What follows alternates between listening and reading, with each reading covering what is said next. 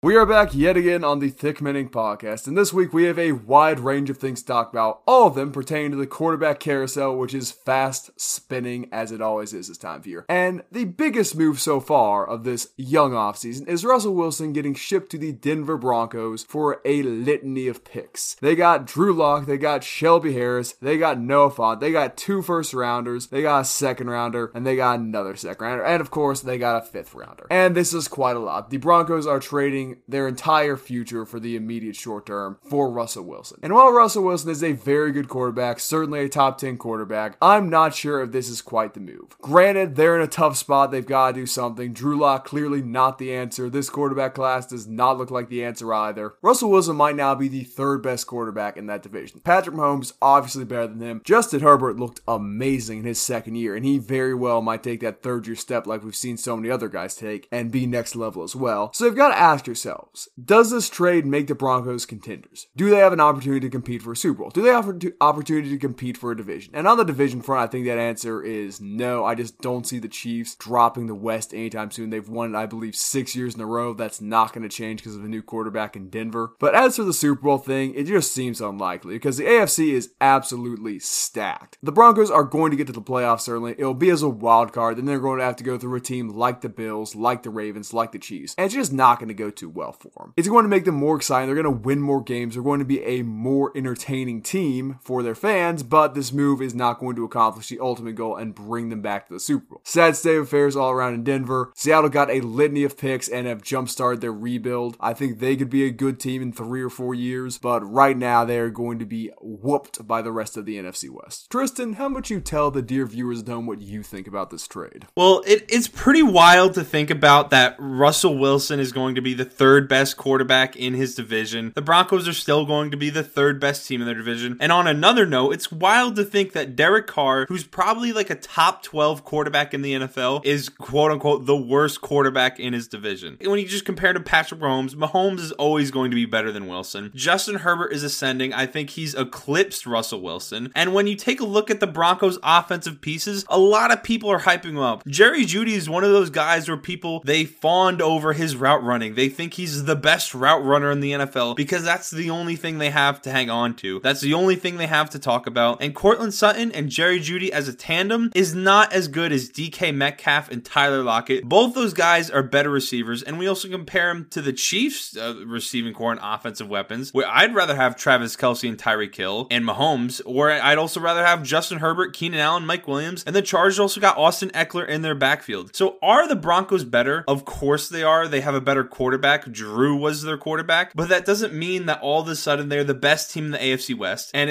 it's kind of funny watching Skip Bayless react to that, pandering the narrative that they're now the best team in the NFL. They're going to win the AFC West and they're going to contend for championship, mainly because we know he's not a big fan of Patrick Mahomes. And I don't think he's the biggest fan of Justin Herbert for some That's reason. coming from nowhere, but. Oh, I, I just watched that take today, so I, I had to bring it up. And there's some things about the trade compensation that don't make much sense to me and left me questioning how the Seahawks specifically are building their roster for next season and for the future. I don't understand why they wanted Drew Lock in the package when it is obvious he is not the long term solution to any team for their quarterback problem. Why wouldn't the Seahawks instead have seeked another third rounder or made a run at a free agent quarterback this offseason? They have one of the best receiving duos in the NFL. Now they actually have a tight end, and Rashad Penny looks like an elite running back all of a sudden, which would also sound incredibly enticing to guys like Jameis Winston, who played with traffic cones at receiver last year, or even Mitch Trubisky, who was riding the bench last season and brought the Bears to the playoffs a couple of times. Drew Lock as the Seahawks quarterback next season does not make them competitive. Shelby Harris, who was included in the deal, is a nice player, but he's I think he's 31 and he's not going to turn the Seahawks defense around. He's not going to make up for the picks they gave up when they traded for Jamal Adams. Noah Fant is the only player in the deal that Seahawks acquired that is really good or no, no one the best not really positions. good, and he's not one of the best at his position. He might be borderline top ten. Let's not push it there. He's one of the 10 at his position, and that's one of the best at his positions. There's 32 starting spots in the NFL. Many teams have more than two tight ends. So that to me sounds like one of the best at his You want position. me to actually go through the tight ends who are better than Noah Fant? Do I have to pull up the mighty list? Noah Fant's not a top tight end. He's barely a good tight end. He's a top 10 to 12 tight end in the NFL, which is better than 20 to the 30 other tight ends I in think the I'm NFL. Being way who too start. nice when I said ten, to be honest. But not to get hung up on that point. Something I'd like to throw in there, which I think you're. No, I haven't. I haven't. I haven't. I haven't finished. I'm just. Uh, you haven't can finished. jump back Let me in. finish. You can jump back in. I But no, I have one more part before you go. I have one more part before you go. But the part that then that makes that part weird, you know, it makes sense that they want a player like Noah Fant. He only has one year left on his deal, and then also the with the picks the Seahawks acquired, they don't exactly have the best draft history of the first and second round picks, and they only got two firsts and two seconds. It's not like they got three firsts. I didn't really understand what the Seahawks are going for with this. That little take made me understand a few things. One, you don't quite get the front office wheels and cogs. Second off, you don't quite get the value of second round picks. Those two second rounders are probably worth more than the first rounder a lot of the time, particularly if it's going to be a low end first rounder. But you don't think Drew Lock was included in this deal, not by the Seahawks demanding him strongly, but for the Broncos saying, here, take this guy. You think the Seahawks are the ones campaigning and screaming, hey, we need Drew Lock or we're not going to make this deal. Do you think that's how it went, or do you think the uh, Broncos said, here, take this with it too? Because I think it's a lot more likely. I think Drew Lock got shipped off by his hometown team not wanting him as opposed to the Seahawks desperately needing him. The Seahawks are clearly not going to make a run this year. They're not going to contend this year, and Noah Fant and Shelby Harris are not going to be a part of that. This deal was done for the draft picks. If they're lucky, they're going to be able to flip Shelby and Fant for more draft picks, but right now they are in the middle of a rebuild. I'm curious to see if they go fire sale route and send off their good wide receivers. That'd be interesting. If they draft a quarterback in the first round this year, which is a real option, there are some decent ones like Kenny Pickett and uh, various others. Could be real prospects for them. That might be the move. Keep the wide receivers in there, let them help the quarterback develop, like Russell Wilson did not have the privilege of getting quality receivers. O line's also better than rookie Russell Wilson had, but this trade was done for the future. Maybe the short term future, but certainly not the immediate future in Seattle. It's a good trade for them. They got good draft capital. I actually agree with the whole I think it's more the Broncos wanting Drew Lock out of there than the Seahawks wanting him. But when I think about that, I feel like the Seahawks should- have used that to their advantage and gotten more draft picks out of the deal. Because yes, they got two firsts, yes, they got two seconds, but it's not like they had their first this season. And then when you take a look at their What type of contract do you think Drew Lock is on? I'm not it's talking about the money. I just think the Broncos wanted out of there, like you were alluding to. I think you're right, but like get Drew him out of Lock the locker is room so not they a don't have to player. You have to send additional draft picks in order to have another team take him. He's getting paid seven million in four years. That is nothing. any way you slice it, I don't think the Seahawks got enough draft capital. And when you take a look at, you know, you're talking about the seconds being worth so much, or the, you know, they're getting two firsts. You take a look at their draft history, the ninth overall pick this year, the 40th overall pick, and then the, the first and second round pick from the Broncos next season. And by the time they pick at nine this season, there's a chance they're picking in a draft where widely considered not the best draft in recent years. There's a very good chance the three best offensive tackles are off the board. And if they are really going to select a quarterback, who are they going to go with? Is it going to be a guy like Malik Willis, Kenny Pickett? Drew Lock is going to be their mentor all of a sudden, assuming Drew Lock's still on the roster. It's not exactly the ideal veteran mentor. Tristan, what mentors did Josh Allen have in Buffalo? The idea that you need a veteran mentor to succeed is ludicrous, particularly if you're a raw prospect. Never mind. Let me get. I kind of went on a little tangent there. The players that they have selected in the first two rounds since 2017 Malik McDowell, Ethan Pocic, I think, Rashad Penny, LJ Collier, Marquise Blair, DK Metcalf, Jordyn Brooks, Darrell Taylor, and D'Wayne Eskridge. All of those guys stink except for DK Metcalf, and Rashad Penny only recently became a good player and was widely considered a draft bust since he's been drafted, except for like the last six games of his career, something to that effect. These draft picks, it's not like they have a high first round pick next season because the Broncos are going to be a playoff team. They have the ninth overall pick this season in a draft that isn't all that exciting, and they have a second round pick in this draft, which isn't an all exciting draft. I feel like they should have gotten more draft compensation given what's available in this season's draft, and also given the fact that the Broncos are probably going to be pretty good next season. They're not going to be, not going to have a top 10 draft pick, probably not going to have a top 15 draft pick. So the Broncos should have given them more, in the Seahawks just say, "Oh, I guess we're bad at drafting. Time to sit on our thumbs unless we get 18 first round picks." Now accept the trade. This is a good return for the quarterback. Your issue is you don't think the Seahawks are going to spend the picks well, which hey, that might be valid, but I just don't quite get that because it still needs to be done. It's either going to get some absorbent fee. This is probably one of the best packages they could have gotten from anyone, given the teams which are looking for a quarterback in the first round draft capital they have. The number eight or nine overall pick, whatever it is this year, very enticing. And the notion that it's not a good draft, those are from idiots who only think the quarterback position matters. This is one of the best drafts we've seen in a long time, just at every position but quarterback. Why? Because Aidan Hutchinson in your Because draft, they got three good boy, he's linemen, the three best. good defensive ends, two very good defensive backs, and one quarterback of the three top ones is going to have a lot of success in the NFL. So you named a couple players. Like this draft is not the 2014. This draft, is also regarded as one of the deepest drafts we've seen in a long time. People talk about the Rams losing all their first round picks. The common notion is now they made the right move because there is so much talent available day two, maybe even day three. This is a very good draft, and to act like it's not is a supremely casual take. The second one you've espoused today. But Maybe you're the one with a casual take, just uh, just spewing what everyone else. Oh, it's a deep draft. Look at these ta- three Tristan, do good tackles. you watch not much college depth football? tackle behind. I watch all the college. I don't think you watch any college football. I don't think you watch high I don't think school you watch football. any I don't think you watch college NFL football. I don't think you can afford NFL Red Zone. Instead, you gotta get on the League Pass and watch that poor man's Red Zone. But speaking of poor men, there's going to be a very think that's poor- actually more expensive than Red Zone. There's going to be I a very poor team in the city of Green Bay because the Packers may or may not have spent a whole bunch of money on Aaron Rodgers. We are unsure about the financial details. There is mystery in there. Reports are being walked forward and walked back. I won't believe it until I see it in the print. But right now, Aaron Rodgers is going to be a Packer, and he's going to be a Packer for the remainder of his career. Obviously, Jordan Love devastated. The wallets of the Green Bay faithful devastated. But most importantly, the chances of the Packers ever winning a Super Bowl are furthermore devastated. They're not going to be able to retain all their talent. They're going to sign Davante Adams to a franchise tag. He's not going to like that. I'm sure he'll play because he's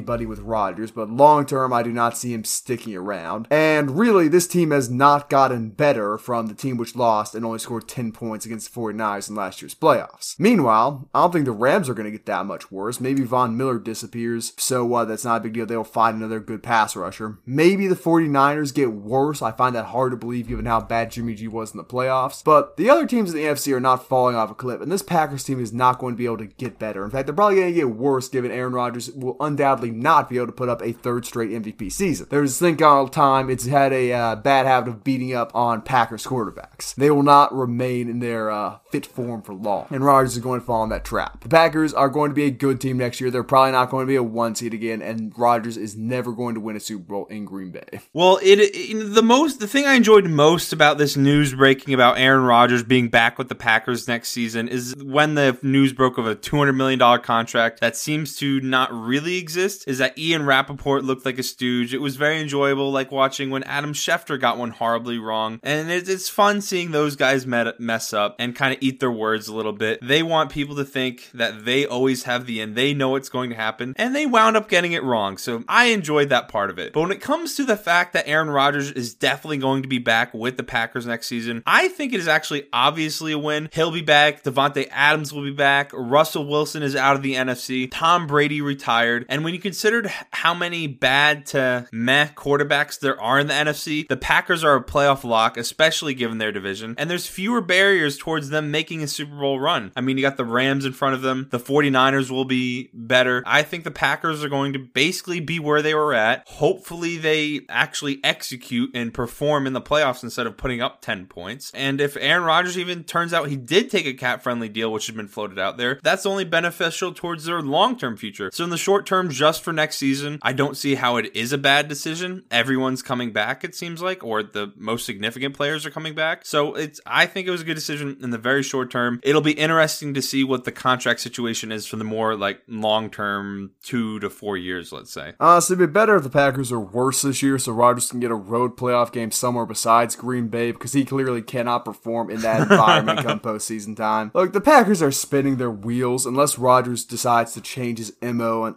operations in the postseason. They're not going to be able to win a Super Bowl, and I don't see that happening just because we've seen Aaron Rodgers' screw besides one fluky NFC championship game against a backup Bears quarterback, which Jay Cutler should have won, but hung out on the exercise bike. His career is full of a lot of playoff disappointments. So nothing is really going to change. Everything will remain the same. And the Packers, they're stuck with Rodgers. Jordan Love is kicking something. He's sick. He is demanding trades to Seattle or Indianapolis as we speak. Well, and you also do have to feel a little bit bad for Jordan Love because when he when his draft was coming around, he was kind of regarded as a late first round pick, early second round pick. At least no one really saw him falling out of the second round, and everyone everyone thought he'd be gone. And now he then he got drafted to the Packers as Aaron Rodgers' succession plan, and now he might sit behind Aaron Rodgers for his entire rookie contract, and his career's kind of uh, flowing in the wind, floating in the wind. I don't know what the fucking saying is. He should demand a trade, maybe to a uh, team out west, maybe to the Indianapolis Colts, because the Indianapolis Colts are missing a quarterback. They have shipped off Carl Wentz off to the wonderful football team. Excuse me, off to the wonderful Guardians. Excuse me, off to the wonderful.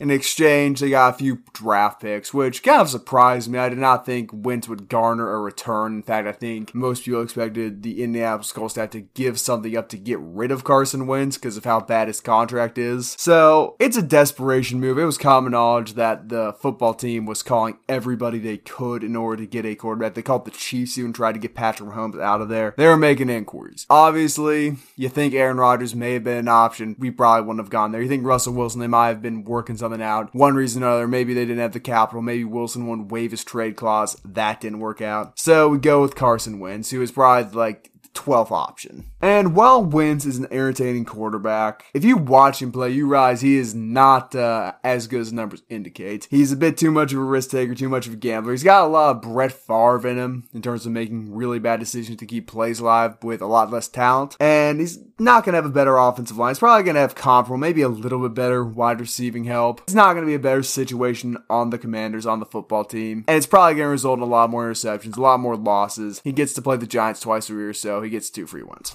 I kind of I don't really understand why the Colts made the trade. I mean, I don't know who they're going to pursue in the offseason now, whether it be in the draft, whether it be Mitch Trubisky. I don't feel like Carson Wentz and Mitch Trubisky are significantly different players when it comes to talent level and just overall production. I feel like they've had somewhat similar careers as far as production and what they've shown on the field. But when it comes from the Commanders' perspective, I think it's a good trade. I mean, I think he's an upgrade over what Taylor Heinicke was last season. I think Carson Wentz gets a little bit too much hate. He did put up good numbers. I think he won some games for the Colts, and when people hate on him, lost quite a few games for the Colts down the stretch as well. He did, and he did lose to the Jaguars, but the Bills also lost to the Jaguars. Lost to the Raiders week before too. Can't forget that one. You sting it up two weeks in a row in an easy win and in situation, particularly in Duval, one of the worst places to ever host a football team, and you're going to get some sideways glances from the administration. I I get why he got sideways glances, but it makes sense why people would hate on him. But I think that causes people to lose some perspective, and that he actually had a decent quality season where I think he threw 27 touchdowns, seven interceptions. Now I also know he had a lot of turnover worthy plays, but those turnover worthy plays they didn't. Now, how do place. you know that? He,